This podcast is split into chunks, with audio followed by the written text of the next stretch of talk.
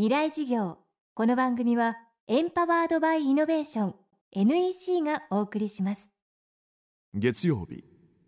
チャプター未来事業。今週はこの秋全国3都市で開催した公開事業の模様をお届けします。テーマは明日の日本人たちへ日本の転換点未来を作る。大きな転換の時期に来ている日本この転換点の先に若い世代はどんな未来を作っていくのか。各界の知の先達が現役大学生に直接語りかけました。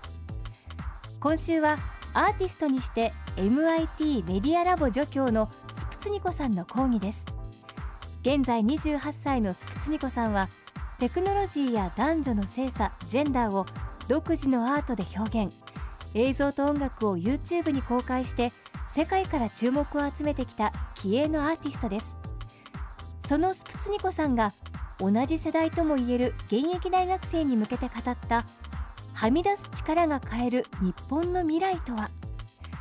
初日のキーワードはサイエンスとテクノロジーそして女性との関係。そもそもスプツニコって何者なんだっていう話をしようと思ってもともと数学の勉強をしてたんですよ。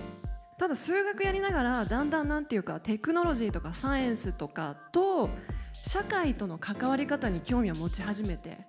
あと女性として理系をやってるとすごい女性が少ないなこれ問題なんじゃないかなっていうふうに思い始めてもっとサイエンスとテクノロジーの考え方をもっとみんなで議論したりもっと女性に広めたりとかそういうことに興味を持つようになったんですね。今日ちょっと紹介するのは学生の時に作った作品「生理マシーンたかしの場合」っていう作品です、まあ、なぜ生理マシーンを作ったかっていう話をちょっとしようと思います。生理ってね地球上の半分の人間を毎月毎月襲う出血して毎月痛くなってっていうね生理現象なんですがこの生理っていうのは女性に影響を与えるものなんだけどもなんと1960年今から50年以上前に生理を科学の力で安全に止めてしまう方法っていうのは開発されてるんです。皆さん避妊用ピルって聞いたことあります？実はピルって飲み続けることによって生理の数を劇的に減らしてしまうことができたんですね。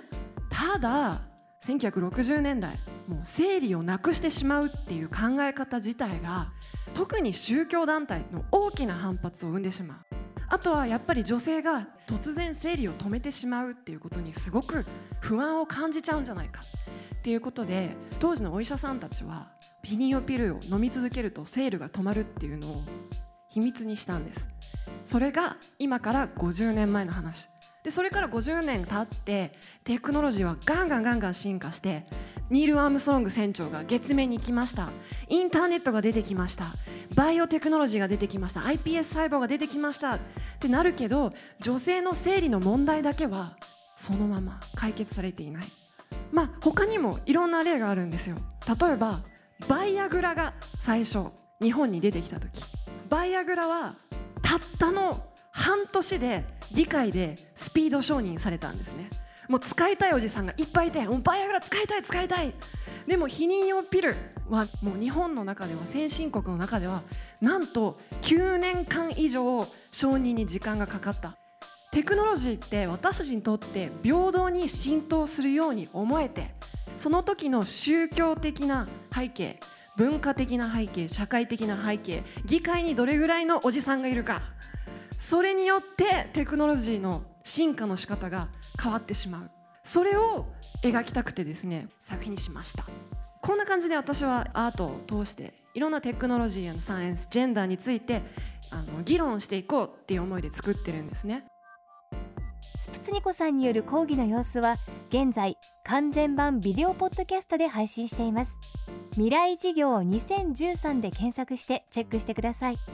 またこのサイトでは安藤忠雄さん池上彰さん菅三淳さん長沼武さん倉本壮さんの公開事業の様子も見ることができます。